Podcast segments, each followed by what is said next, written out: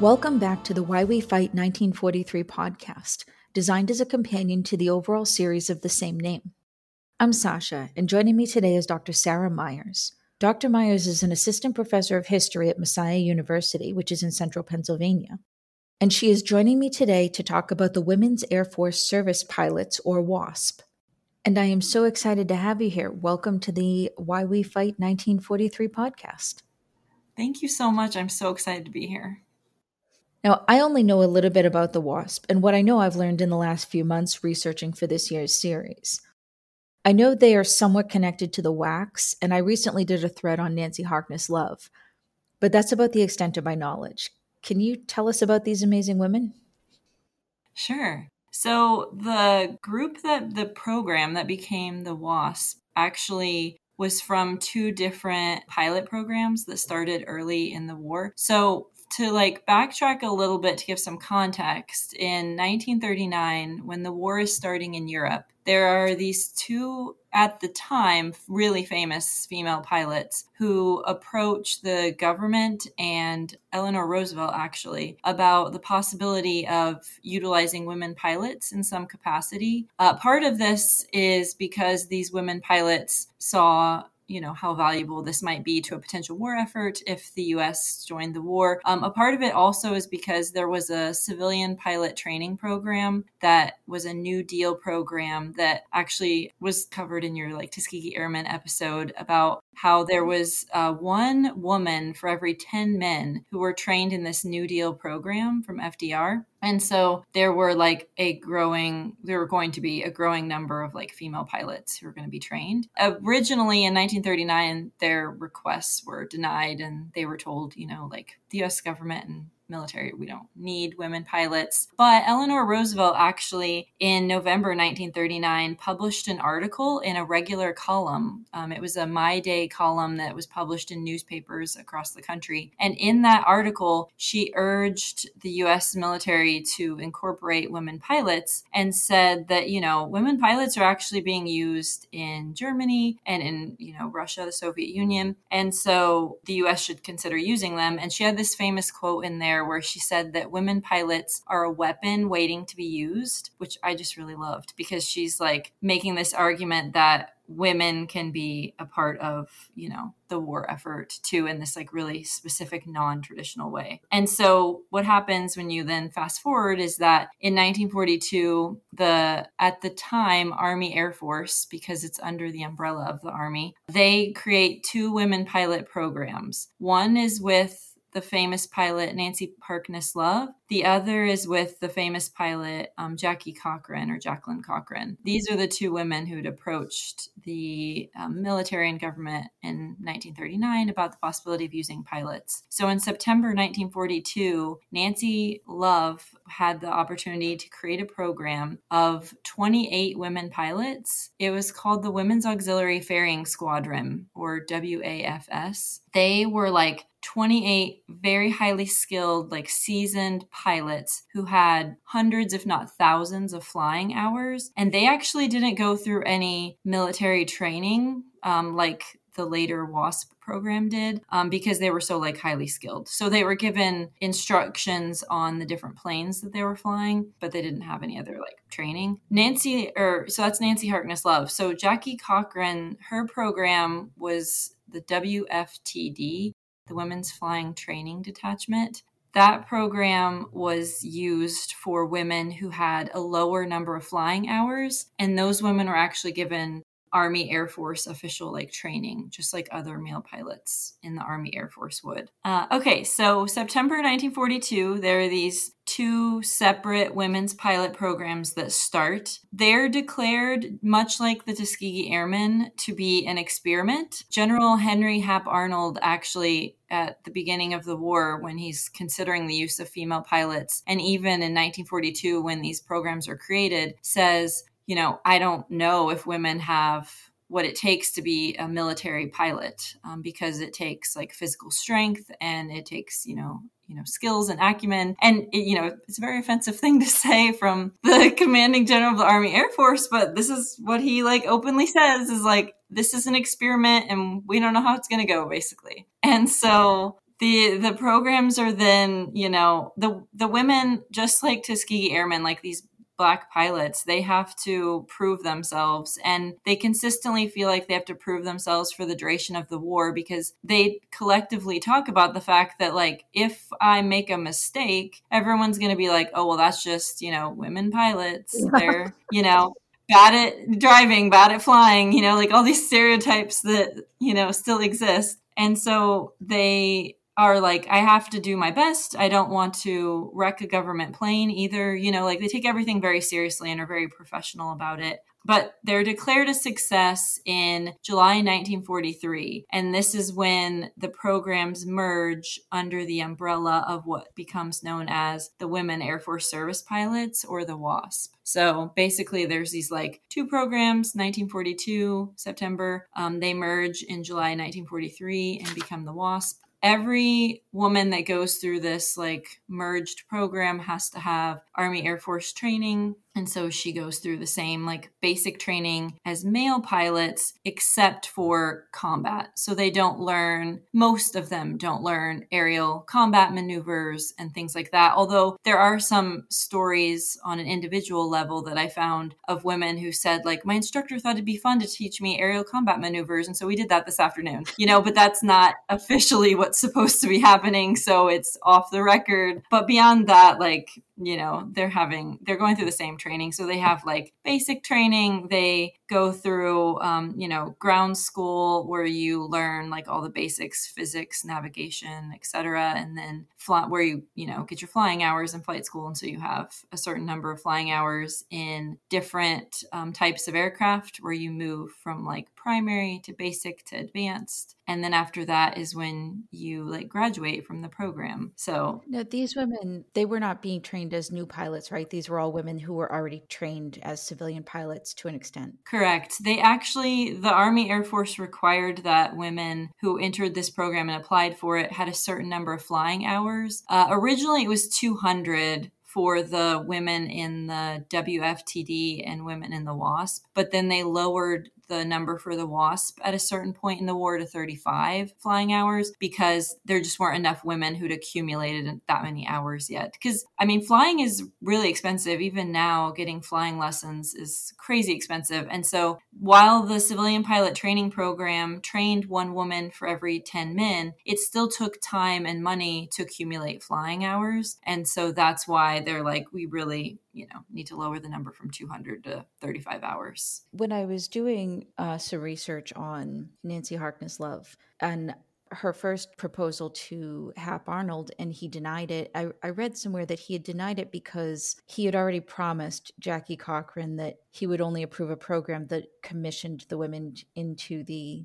AAF. Yes. Is that so the pro it's kind of complicated in the sense that there's a couple things based on what you just said. So you have this factor of when these programs are created, they want them to eventually be military, but they're originally civilian because Congress actually has to pass a bill for every women's unit to approve them, which I can talk more about later. But then the other part of what you said is that Arnold in particular had close personal ties with Jacqueline Cochran, this, you know, famous woman pilot at the time, because she had married this uh, very wealthy man. Um, his name was Floyd Odlum, and he had a lot of like political and military connections. And so Jackie Cochran actually knew General Arnold like personally. Uh, she knew Eleanor Roosevelt personally. Like she'd met both of the Roosevelts. Um, and so Arnold had promised Jackie Cochran, like, yes, I if if I do a women's pilot program, you will be like the first to know about it, and also I'll put you in charge. Nancy Harkness Love was just as equally like competent and qualified as a female pilot and as a leader, and so she actually had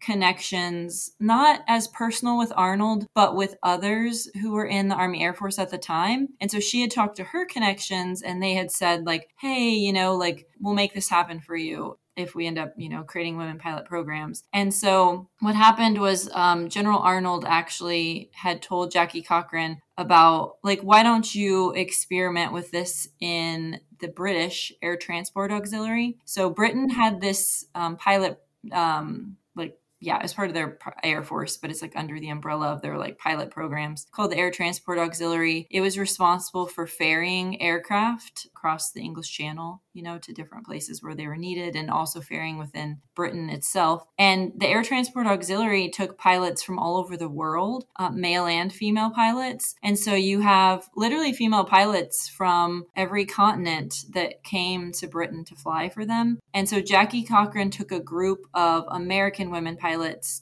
to Britain to fly with Air Transport Auxiliary. Those women were really successful. And while she was over there, the media announced that Nancy Harkness Love was starting this like program of the WAFs, is what they're known as, but the Women's Auxiliary Ferrying Squadron. And Cochran's like, I'm sorry, what? And, you know, contacts Arnold because this is also her personality. She was one of the ty- she was one of those people who knows what she wants and goes after it and she's also really professional and she loves her career as a pilot and so she's like i was promised this thing like what is happening? So she contacts arnold and it's basically just like sort of this behind the scenes mess a little bit where different people are promised different things by different individuals. And so both programs start within days of each other and arnold basically is like you know come back to the us from britain and like we're going to start your program. And so yeah the media announced the wafs though and Cochran was really offended so.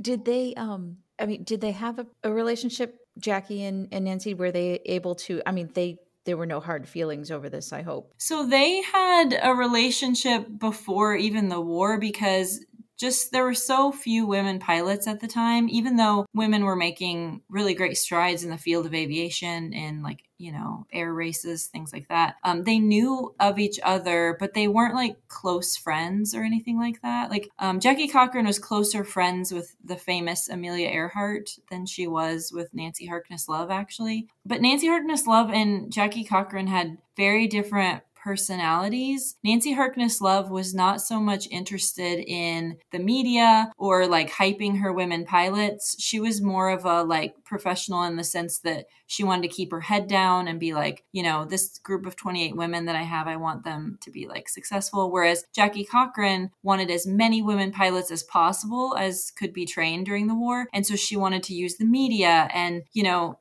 kind of like what now people talk about with like social media, like or Instagram personalities or something. I would say Jacqueline, Jacqueline Cochran's more along those lines, where she's like, I want to use every resource possible to advertise this program and advertise what women are doing. Whereas Nancy Harkness Love is like, I didn't even want to do interviews with the media. And so they have these very different personalities that like clashed at different times, but more behind the scenes. So neither one wanted the media to really know about how they honestly didn't really get along super well because of just their different goals and their different kind of like takes on what they thought that their women pilot program should be they eventually love is actually working under cochran because cochran's named the director of the program but they're operating more as just like separate entities where they cross paths sometimes but don't really interact with each other a lot. And I I think they're they're both just like different people and so I don't really blame this as like I you know, it's hard to tell from the records because Nancy Harkness Love did very few interviews with the media. She didn't leave a lot of records behind about like her personal hot takes on Cochran because she wanted to be professional. And Cochran would sometimes speak off the cuff and say something and then later, you know, rescind it. And it's like, oh, she kind of was just talking in the heat of the moment. And so, yeah. So they like get along, but honestly kind of just like avoid each other a little bit too. So, yeah. I was going to say, I did want to give like numbers of pilots just so that people might know because like there's over 350,000 American women that serve in the US military during World War II and this is the first time that the military is incorporating women into every branch of the military. And of that, like, you know, a little over 350,000, there's only 1,100 that are in the WASP. So you have like 1,074 who graduate from Army Air Force training and then you have the 28 WAFs. And so that's like, you know, together 1,102 female pilots serving with the military. And that you could add 11 onto that potentially because there were 11 women who lost their lives during training flying training incidents? Yeah. So this ha- the women that rate of casualty is actually the same as um, male pilots because flying during World War II was still honestly like precarious in a lot of ways. We were developing such advanced technologies in aviation and very quickly too. Um, you have that as a factor for people dying on the home front, like male and female pilots um, from accidents. Um, they have the WASP and male pilots have the same rate of accidents. Um, again, like these things could be anything from pilot error to the weather to something wrong with their plane that hadn't been noticed by the mechanics, whatever. Um, but during training, there were an equivalent number of um, male pilots who died during training because it's just it's dangerous and there are like all sorts of things that can go wrong operating planes basically. Equivalent in terms of like the ratio. The ratio. Yeah. Mm-hmm. yeah so the the army air force because they viewed the wasp as an experiment they literally like published final reports where they're like okay 11 trainees you know out of this many because there were a larger number of women who reported for training but only 1074 graduated. So they take the number of women who were in training, even if they failed, and then take 11, you know, divided by that. And then for the male pilots, they did the same thing, where they take the total number of male pilots who entered training, how many died during training, and then that number is their like percentage. And I don't remember those percentages; those are like buried in my research somewhere. But those numbers, um, they report in um, Jackie Cochran's like final report to the Army Air Force that here's the stats on the WASP, and then the Army Air Force publishes an official report about pilots during the war, and in that they say that it was like an equivalent percentage. Now we are a little early with this story, but I wanted to do this episode for March since it's Women's History Month. And hopefully, I'll get it released for March 8th, which is International Women's Day. But the WASP don't actually form until the summer of 1943, right? Correct, July. And do they run throughout the war? So that's a great question. They are shut down on December 20th, 1944.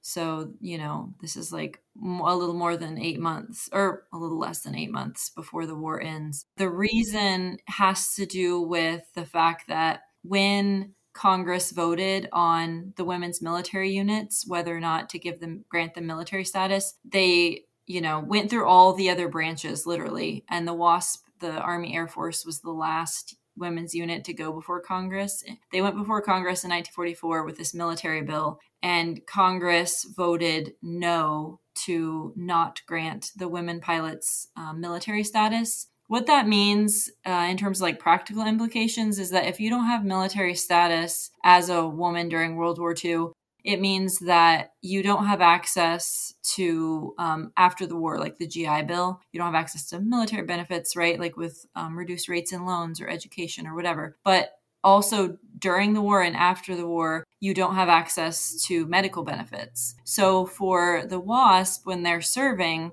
they're entirely organized as though they're going to be military. They take the oath to the United States, they go through basic training, everything, all the training is equivalent except for combat. They're issued dog tags. They're stationed on over 120 bases across the continental United States. Uh, they serve alongside men in the Air Force. They have to follow the same rules as Army Air Force male officers, but the WASP do not have a rank because they're considered civilian. So even though they're like following the same Army Air Force regulations, they are not considered to be military. And honestly, like Arnold thought that that was just a matter of time that eventually that would happen, and then it doesn't happen. And so when Congress votes to not grant the WASP military status, the Army Air Force makes the executive decision to shut down the program. And that's when it's shut down in December 20th, 1944. And so the women are then told, you know, to figure out how to get home on their own. Uh, for the women that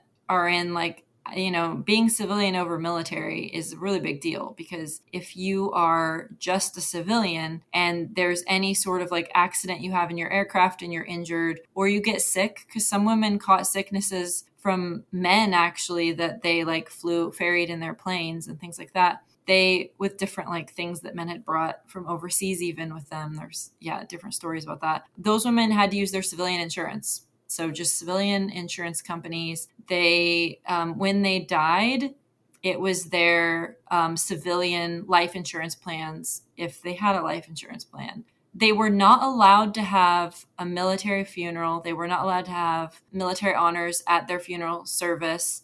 They were technically not supposed to have a military escort you know, to take the body home. But what happens is there's a little bit of gray area there because Jackie Cochran, for some of these women who die, especially those trainees, she wanted them to have a military escort home. And so she had assigned a WASP to escort the body home. That's technically not supposed to happen because they're civilian. I did find some examples of some small towns where, when the women's bodies were brought back to their hometown, the hometown decided to give them a military funeral, even though they weren't supposed to. But officially, because they're civilian and not military, they definitely can't be inurned or um, buried at any federal or government cemeteries. It's really tragic. So Jackie Cochran didn't get rank either. Correct. She fought to get these programs and she didn't she still didn't get the rank. Yep. She was literally just a director of a program. That's like her title. It's it's really crazy cuz they even had sent a significant number of women to officer training school hmm. in Florida actually, in Orlando. And the, because they thought they were going to be commissioned, right? But then the program because of Congress not passing the bill, then they never. It was yeah, it's just crazy because they had literally some of them, not all of them, had gone through officer training school, and yet wow. yeah, no, they officially do get military status, but it's in 1977, so it's a thousand years later. and when they get it you know there's only so many that are still living. And they they do have access to military benefits and military funeral. They can be you know inurned or interned at um, military cemeteries. So for example there have been wasp interned at arlington national cemetery although that was actually contested in 2016 so it's a it's like a complicated story, but I will tell you her name because I interviewed her and her granddaughter is wonderful. So I'm going to like sure. drop both their names here. So the wasp name is Elaine Harmon. Her uh, maiden name, like so during the war, was um, Danforth. Um, so Elaine Danforth Harmon. I had interviewed her back in 2012 and she had told me that she was really excited about being inurned at Arlington National Cemetery, that she was really proud of her service for her country. And she, just like many other WASP that I either talked to or read about or heard from, said that like she was really devastated at the end of the war um, when they were just like told to go home one day. Uh, and so she said, I wanted to be like a, a military pilot. I wanted to have a career. Um, and so she's, this is reflective of many of the other women as well. And so she was like, I'm, I'm excited to be interned there. And I was like, oh, that's great, you know, whatever. And we keep talking about other things. And then later I read in the news that Arlington National Cemetery is now closed to the WASP because the um, Army, there was an Army memo that was issued about how they're running out of space in the internment walls. And so they were now no longer going to allow certain units from various theaters, wars, etc., to no longer be interned. And the WASP was listed as one of them. This memo is actually available online if anyone wants to read it or look it up. You just Google um, Army Memo 2016 Arlington National Cemetery. I'll look it up and I'll put it in the a link in the description to the episode so that people can find. I can send you a link too. Yeah, no, that would be great. Yeah.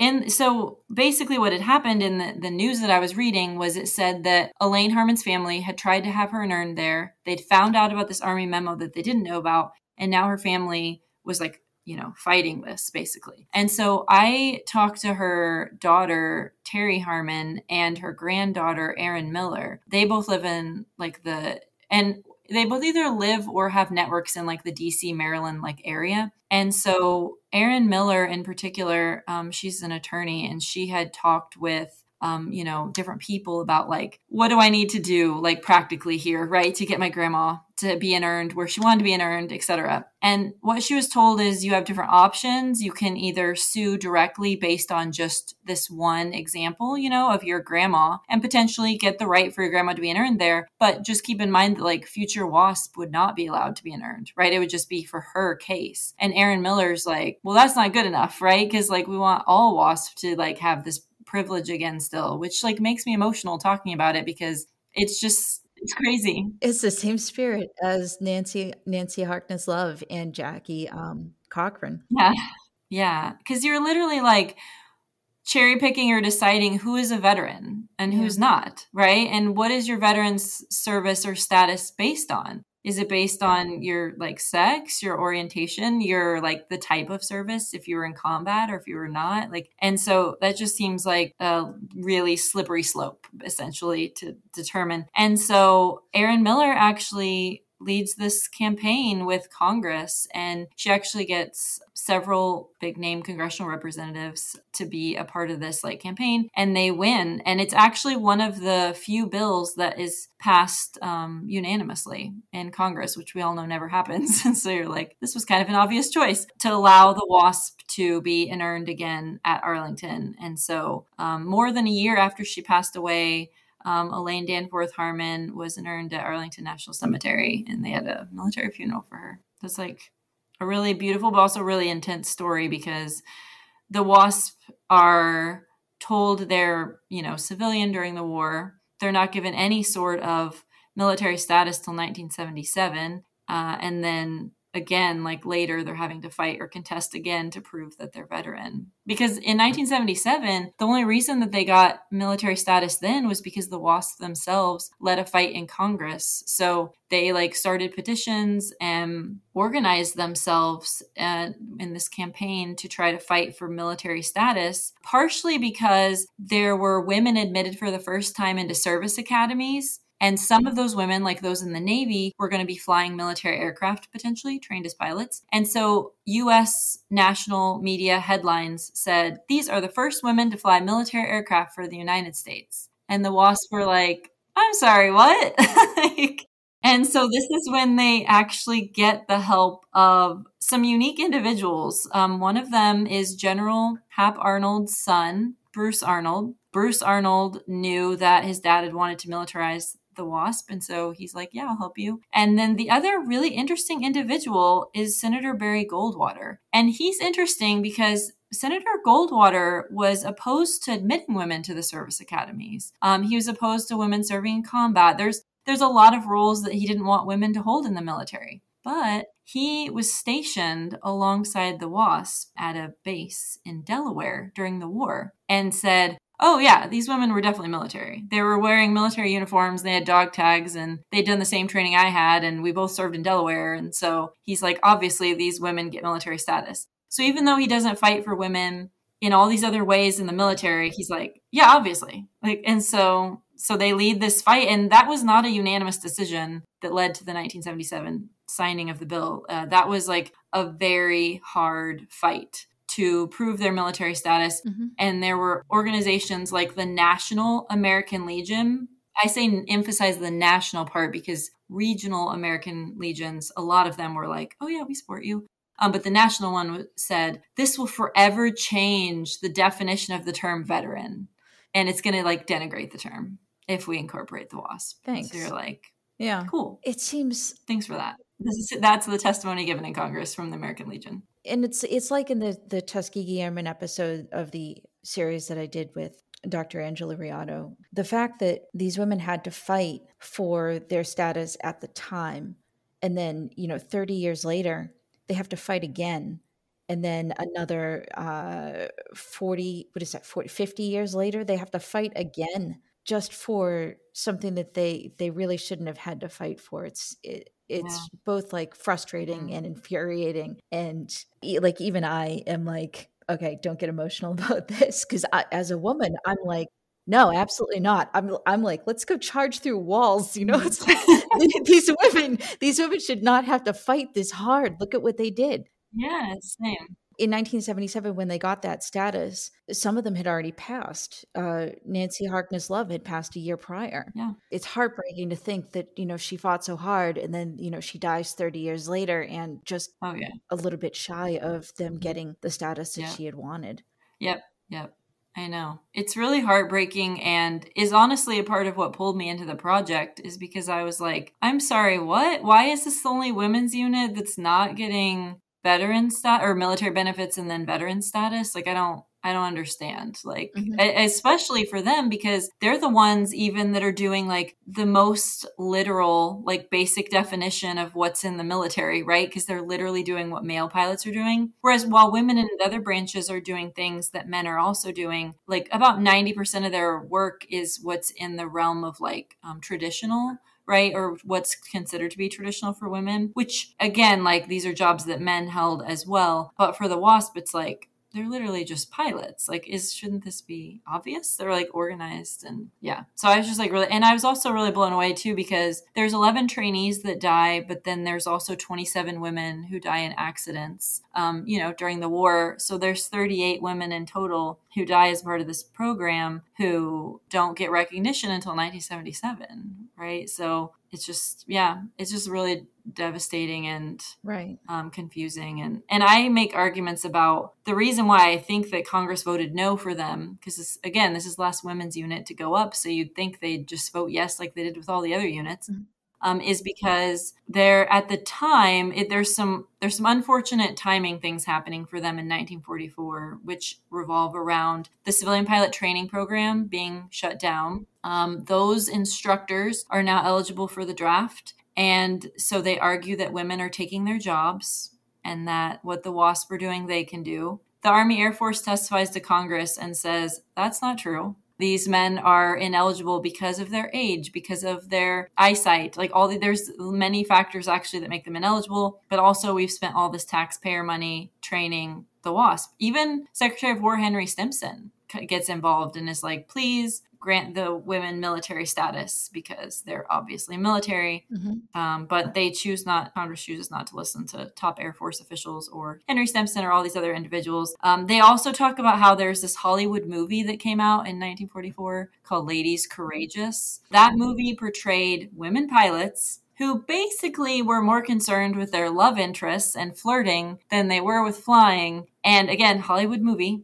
And so Congress is like, um, I think this is what the women are really doing. And so they talk about there's in the congressional record, they're talking about a Hollywood movie as a reason, again, to not grant women military. That's like the 1944 equivalent of, well, I read it on the internet, so it must yes. be true. Yep. Mm-hmm. Absolutely. That's exactly it. I was really baffled. I was like, surely they're not. Yep, they are. That's what we're doing right now. Mm-hmm. It's fine. I'm so mm-hmm. like, it's like secondhand hand anger. I'm like so yeah. angry.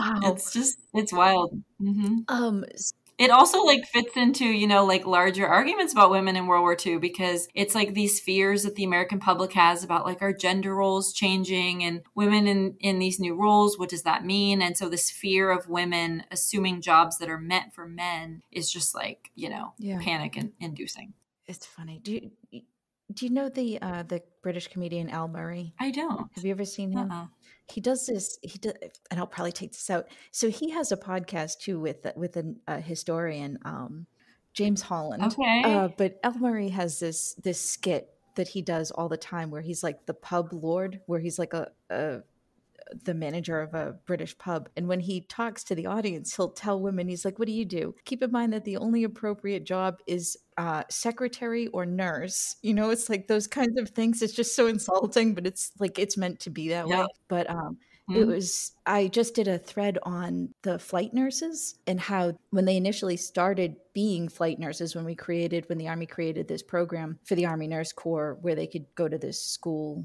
to become flight nurses that uh, most of these women didn't have um, they had relative rank. They didn't even have like real rank at the time. Yeah okay. and then it was like later that they would actually be commissioned and get a proper rank. But until that point it's like it was just kind of thing. And it was just I can't I, I can't imagine. I, I cannot imagine going through all of this training and just dedicating yourself to this in a wartime because you have this higher calling because they could only be mm-hmm. volunteers and w- all women had to be volunteers anyway because they weren't eligible for the draft but it's um the fact that we see these women who had this higher calling and they wanted to contribute and do their part yep. and the, the amount of struggle that they had to go through just just to get any kind of recognition and even after the fact it's incredible yeah because the it also has important ramifications for like other women in the American public too. Because women are literally excluded from flying military aircraft from 1944 through the 1970s, because that's when women are like trained again by the Navy, etc. You have this like gap in women um, having access to that as a, as a military career, but also when we enter jet aviation, you can't, you're not eligible to try for jet aviation either. And so then when space flight becomes a thing, women are ineligible for that because they don't have jet experience and they obviously don't have jet experience. And so it's just like this domino effect of having an impact on women's like military and professional careers and even just more broadly in the field of aviation because after the war women actually some of the wasp go to commercial airlines and are like hey you know got a lot of pilot training and experience. I've flown this many different types of aircraft from the military. And the commercial airlines tell them like oh you know like you can be a flight attendant. Like here's the application for that. Because the american public's not ready for you yet. So it's like um, the, all the women that fill the workforce right at the labor force at home here like the home front issues. And then i did a, a couple of threads on it last year where it was uh, free a man to fight. Yeah. You know it's like you step up and you do this job. These men's jobs you fill these men's yeah. jobs so that those men can go to war because you're not going to go to war. And so they do. And some of these women they they love having that purpose. And then the war ends and it's like all right you know you got to go because this is a man's job no thank you you know no appreciation for that but it's just like just go home you're done. And it's not unlike i mean it's obviously different but it's not completely different from the african american service members who they go overseas during the war and they fight for uh, freedom and justice and you know basic human rights mm-hmm. and then well i mean every every theater. And then they come home and they've got to fight for themselves in this country and it's like the the struggle that we put people through is just amazing but it it also shows how much progress we have made and where we still have to make have room to, for uh, room for improvement. Yeah i agree with you completely on both progress that's been made but also room for improvement and especially for women pilots in both commercial aviation and military aviation they're still the minority by far because they've been at such a dis- you know disadvantage for so long and having access to that and like even like representation matters too right where there aren't even famous women pilots again or even famous women in aviation to like the 1990s and even then like I think you might find this interesting because I once had a journalist ask me, it was for like a Veterans Day thing, right? So they're asking about, oh, women in the military in World War II. And they said, tell us the names of, could you give us the names of maybe like, you know, a handful, like maybe five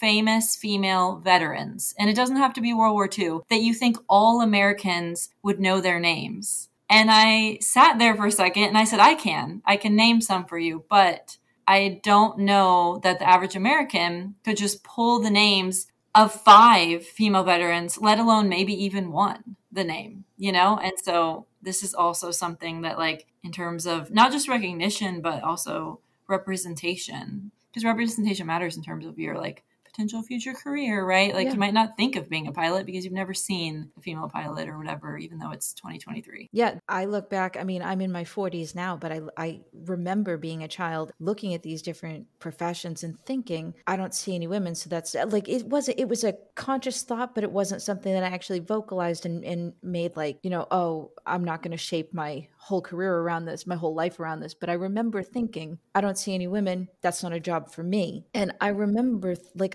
I distinctly remember having these thoughts about different career fields because it's like, should I be interested in this? Oh, that's interesting, but it doesn't look like a job that women are allowed to do. It's all a lot. Like, even when you're making the distinction of combat arms, it's like, you know, women had fought in combat as early as the American Revolution. So it's like, yeah, it's all just like devastating the yeah. the impact that all these like little decisions have had on on it's uh, all women, right? Like Can I ask you and I would like to talk about your book that's coming out. What actually sparked that? Because I remember when I when I first yeah. this is my third year long history series. And the first one I remember um, I was reading a book and it was 2020. So, right, we're half of the time we're working from home. And I'm, I saw in this book a mention of the 1941 GHQ maneuvers. And I was like, I don't know anything about those. So I started to research, and that ended up, that research ended up like snowballing into what became the first uh, year long series that I ran, which was in 2021. But it was just like one line in a book that had no other information on it and I just went nuts with the research. I was just curious what sparked your interest with the WASP? So I was mine actually goes all the way back to my undergraduate degree. We were supposed to be picking projects for like our senior papers and I was very lost. I like I was a really good student and everything but like I just was like I'm at a loss for what topic to do cuz picking a topic is hard and I'm struggling. Mm-hmm. And I had just done this random like Google search and I found this website that later I found out um, it's Wings Across America. And it was started by the daughter of one of the WASP. At the time, I just stumbled across the website. I didn't think about who'd created it or anything. And it had like primary sources about the, the women Air Force service pilots. And it said, if you click here, you can email a WASP. And I was like, well, that's really cool. Like, I can yeah. email a woman pilot from World War II because this is the first I'm even hearing about this. Like, I didn't know women flew during World War II in the US anyway. And so I'm like looking this up and like, I email so I like you know like I click the button to email Wasp and whatever else. And um, some of them email me back, and I like am reading through their stories and talking to them via email. And I find out about how they they don't have military status, but yet 38 of them, you know, died and don't have military honors. And then I just feel like sort of some sort of righteous anger about it, right? Where I'm like confused and and like angry on their behalf. And then I also learned about like the different jobs that they performed during the war, which I wanted to like I'll emphasize a couple of them here because yeah, please. These also like sparked my interest. Um, so one of them was they a major thing they did, which is what the original like women's auxiliary ferrying squadron did and mm-hmm. same thing with the flying training detachment they ferried planes so they would take planes from factories to bases right like where they need to go um, but then they also did like really dangerous work so they towed targets so there would be targets attached by cable to the back of planes they would fly the same pattern repeatedly in the air, just like back and forth, because male cadets on the ground would mm-hmm. practice mm-hmm. anti aircraft artillery, shooting at the targets. So that's why you had to be extremely precise about your altitude um, and the pattern that you were flying. They also had male com uh, sorry male pilots practice combat maneuvers and shooting at the targets, and so they would put colored casings over mm-hmm. the anti-aircraft artillery and over the the bullets from guns, so they knew like oh these you know the blue people they did great today right? They hit the target but the red did not like we need to work on some things. There, there's literally live ammunition being shot at targets that women are flying in the air and men did the same job but what's crazy about it is that male pilots i found all these like interviews with the media and um, other like records basically in the army air force with memos and things like that where male pilots say once before this, male pilots hold this job and don't complain about it. But after women start flying as towing targets, they say like that these jobs are chores because you fly the same, they literally use the language of chores because you're flying the same pattern repetitively and that this is tedious work and that they would quite frankly rather die on in combat somewhere than on the home front. So it's like, wait, it's chores, but yet you don't want to die doing it. Like I'm confused. And so basically, like as soon as women can do it, it becomes, oh, well, if women can do it, it must be some chore that I yeah. don't, you know, mm-hmm. it's like housework. yes. In no way is live ammunition shooting at a target similar to like, sure, sure, sir. Yeah. And this is multiple men. So this isn't like one, but, but yeah. And so they do that. And then going along with what you just said, uh, there are several planes, um, including like the B 29, the B 26, these bomber aircraft that have early technical difficulties in their like stages of development. So when they first come out, some of them are called like a widowmaker because they they're literally developing engine fires, right? Like the B29, things like that. And some test pilots die. Like some male test pilots die like, you know, in these early experiments but eventually they work out the kinks and the engines don't set on fire anymore yay like but what happens is there are male pilots who say like i don't want to be trained to fly this in this widowmaker right because like i don't want to also die and you say the engine fire problem is fixed but like should i really believe you and so the army air force actually asks paul tibbets the famous uh, colonel who will eventually drop the first bomb on japan in you know 1945 in august and uh, they say like, "Hey, do you have any ideas about how we could get male pilots to fly? We need a morale booster. What are your, what are your thoughts?" He thinks about it, comes back and says like, "Why don't we just have women fly it?"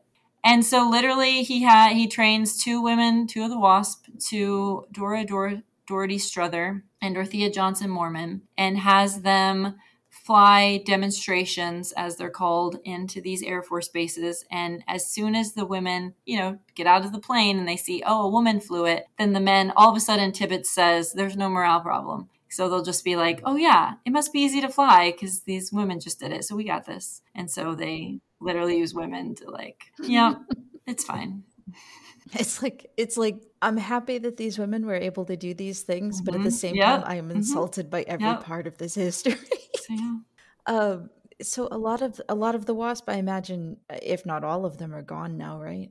Yeah, so not all of them are gone, but mm, like almost all of them. Um, I actually don't have a current number anymore because there's the place where they trained during the war um, in Sweetwater, Texas. There is a WASP museum there. And I actually used to go to their annual reunions um, in Sweetwater at this museum um, because I would, you know, make a lot of connections with female pilots I could interview and things like that. But I haven't gone to that reunion in a number of years and they've you know been struggling to even find wasp who are able to like travel down there anymore. And they used to report and say like oh you know there's still like 300 wasp left. There's still 200 whatever. But the numbers have dwindled so much that i'm not even sure of the current number. But if i was to guess i would say probably like less than 100 20 if we're lucky. yeah, okay yeah because yeah. yeah the youngest they could be at this point i haven't done the math in a while but would be like upper 90s if not lower to 100s because of when because you know if you go with 1944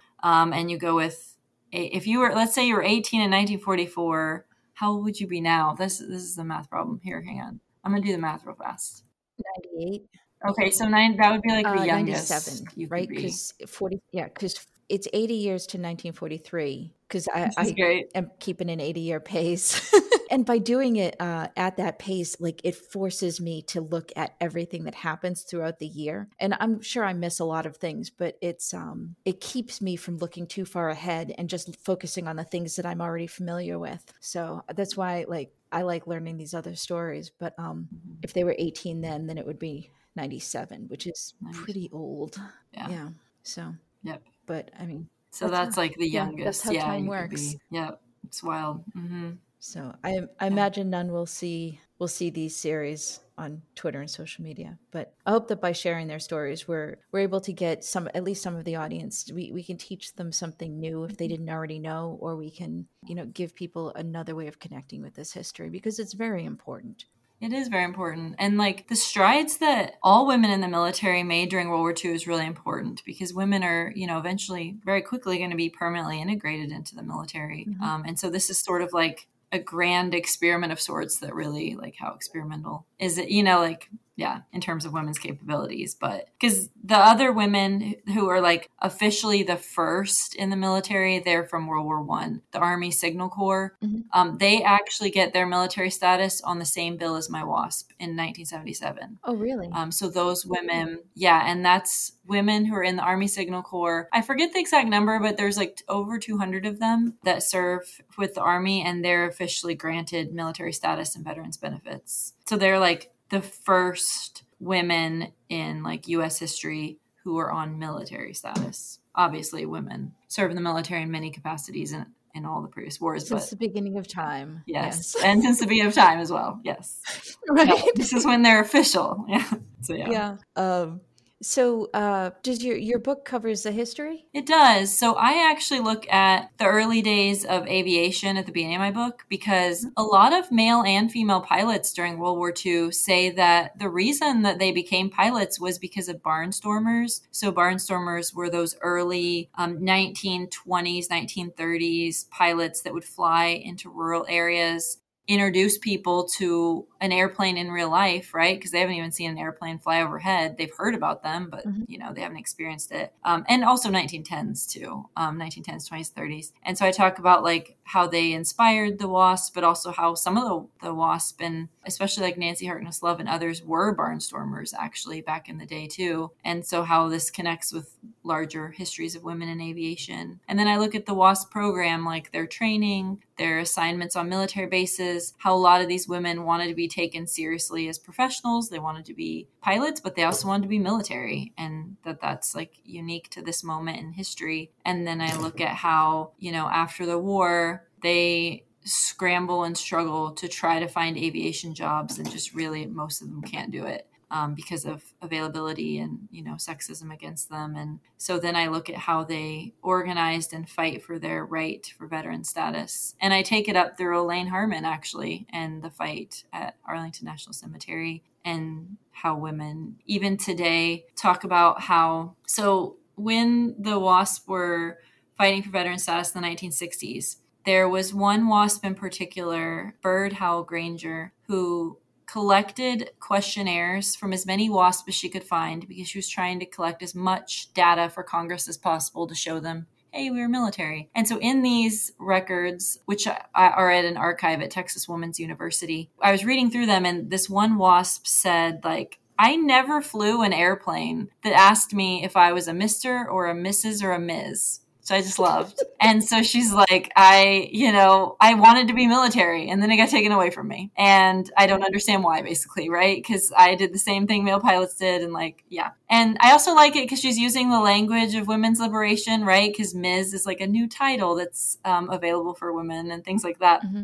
But you then see pilots uh, in the like 2010s. I, I found this one female pilot. She didn't say that exact thing, obviously, but she said something very similar where a, a journalist was asking her questions that are very typical that are asked of women who have very public careers of some kind, whether politicians or in the military or whatever. And this is an Air Force pilot who's talking to the journalist. And the journalist, you know, is asking her about like things about her, like, you know, are you going to be a mom and a wife and, the, you know, like things like this, um, which is, you know, very common for a, a lot of women to be asked about this. And um, one of the things she's asked is like, what do you think about the fact that you're like a woman, you know, and flying these fighter jets and whatever, right? Like, and she says like, I've never like stepped into a plane and had the plane like, you know, think about my sex. Like, what does this have to do with anything, basically? Like, she she words it more eloquently than that. But I loved that quote so much because I was like, this is such an echo which is depressing because it's 2010s 1944 and it's like an echo of the same thing where these women are just like I'm stepping into an airplane. Like, what difference does it matter what my sex is? Like, I am competent in flying and professional and military. Like, shouldn't that be enough? It should. It should. And maybe one day it will. Mm-hmm. Yeah. And yeah. it's it's amazing to me that 80 years, I mean, so t- even 2010, but now we're 80 years later, we are still putting a lot of attention on when women do things that are military. And I look forward to, I hope it's in my lifetime. I look forward to the day when it's just an officer and or just a pilot and not a female pilot yes. and not a female officer. You know, it's yes. I love that there are people still doing firsts, but at this because that's amazing progress, but at the same time I look forward to when it's just the norm. Yes, me too. And I think that, you know, I'm sure you've experienced the same like when we talk to female uh, or like when we talk to service mm-hmm. members just more broadly lots of them talk about this like emphasis on, that's placed on women doing the you know something for the first time whatever. And lots of the women who are participating in this first time whatever it might be right? Whether it was like rangers like you know eight years ago whatever that they're like it would be it'll be nice when there's not an emphasis placed on us and it's just oh there like you said there were some rangers yeah. right? Not like there was a female ranger. And i mean even it just happened with the super bowl right? Um, because the there was the first like all female flyover. And so again, it's like, yeah, sure, because you know representation matters and things like that. But it will be nice when someday it's just like ubiquitous that it's like better pilots and yeah, yeah that we don't have to distinguish or make a big deal out of it, and it's just normalized. Like, yeah, it feels like should have been a while ago, at least eighty years ago. yeah, yep, the wasp would agree. Yeah, I don't know that you want this information, but I did th- think I would mention it, so I'll just tack it okay. on here and you can do with it if you want to. But when World War II is starting in Europe um, in the 1930s, you know, there are women who are incorporated um, starting in 1939 in a lot of like countries around the world. So Britain had their air transport auxiliary, but also there were female pilots in Germany and female mm-hmm. pilots in Romania and and in the Soviet Union. So there were women like flying in all these different countries um, in like different roles. And women in the Soviet Union are the only ones that were flying in combat there and in large numbers too. So yeah, they also like fight in combat too, like with snipers and tank battalions and things like that. But I just thought I'd mention that like it's happening in other countries. But same thing happens with other countries where at the end of the war, it's like, you understood this was temporary, right? And the women are all like, yeah. Thanks. Go home.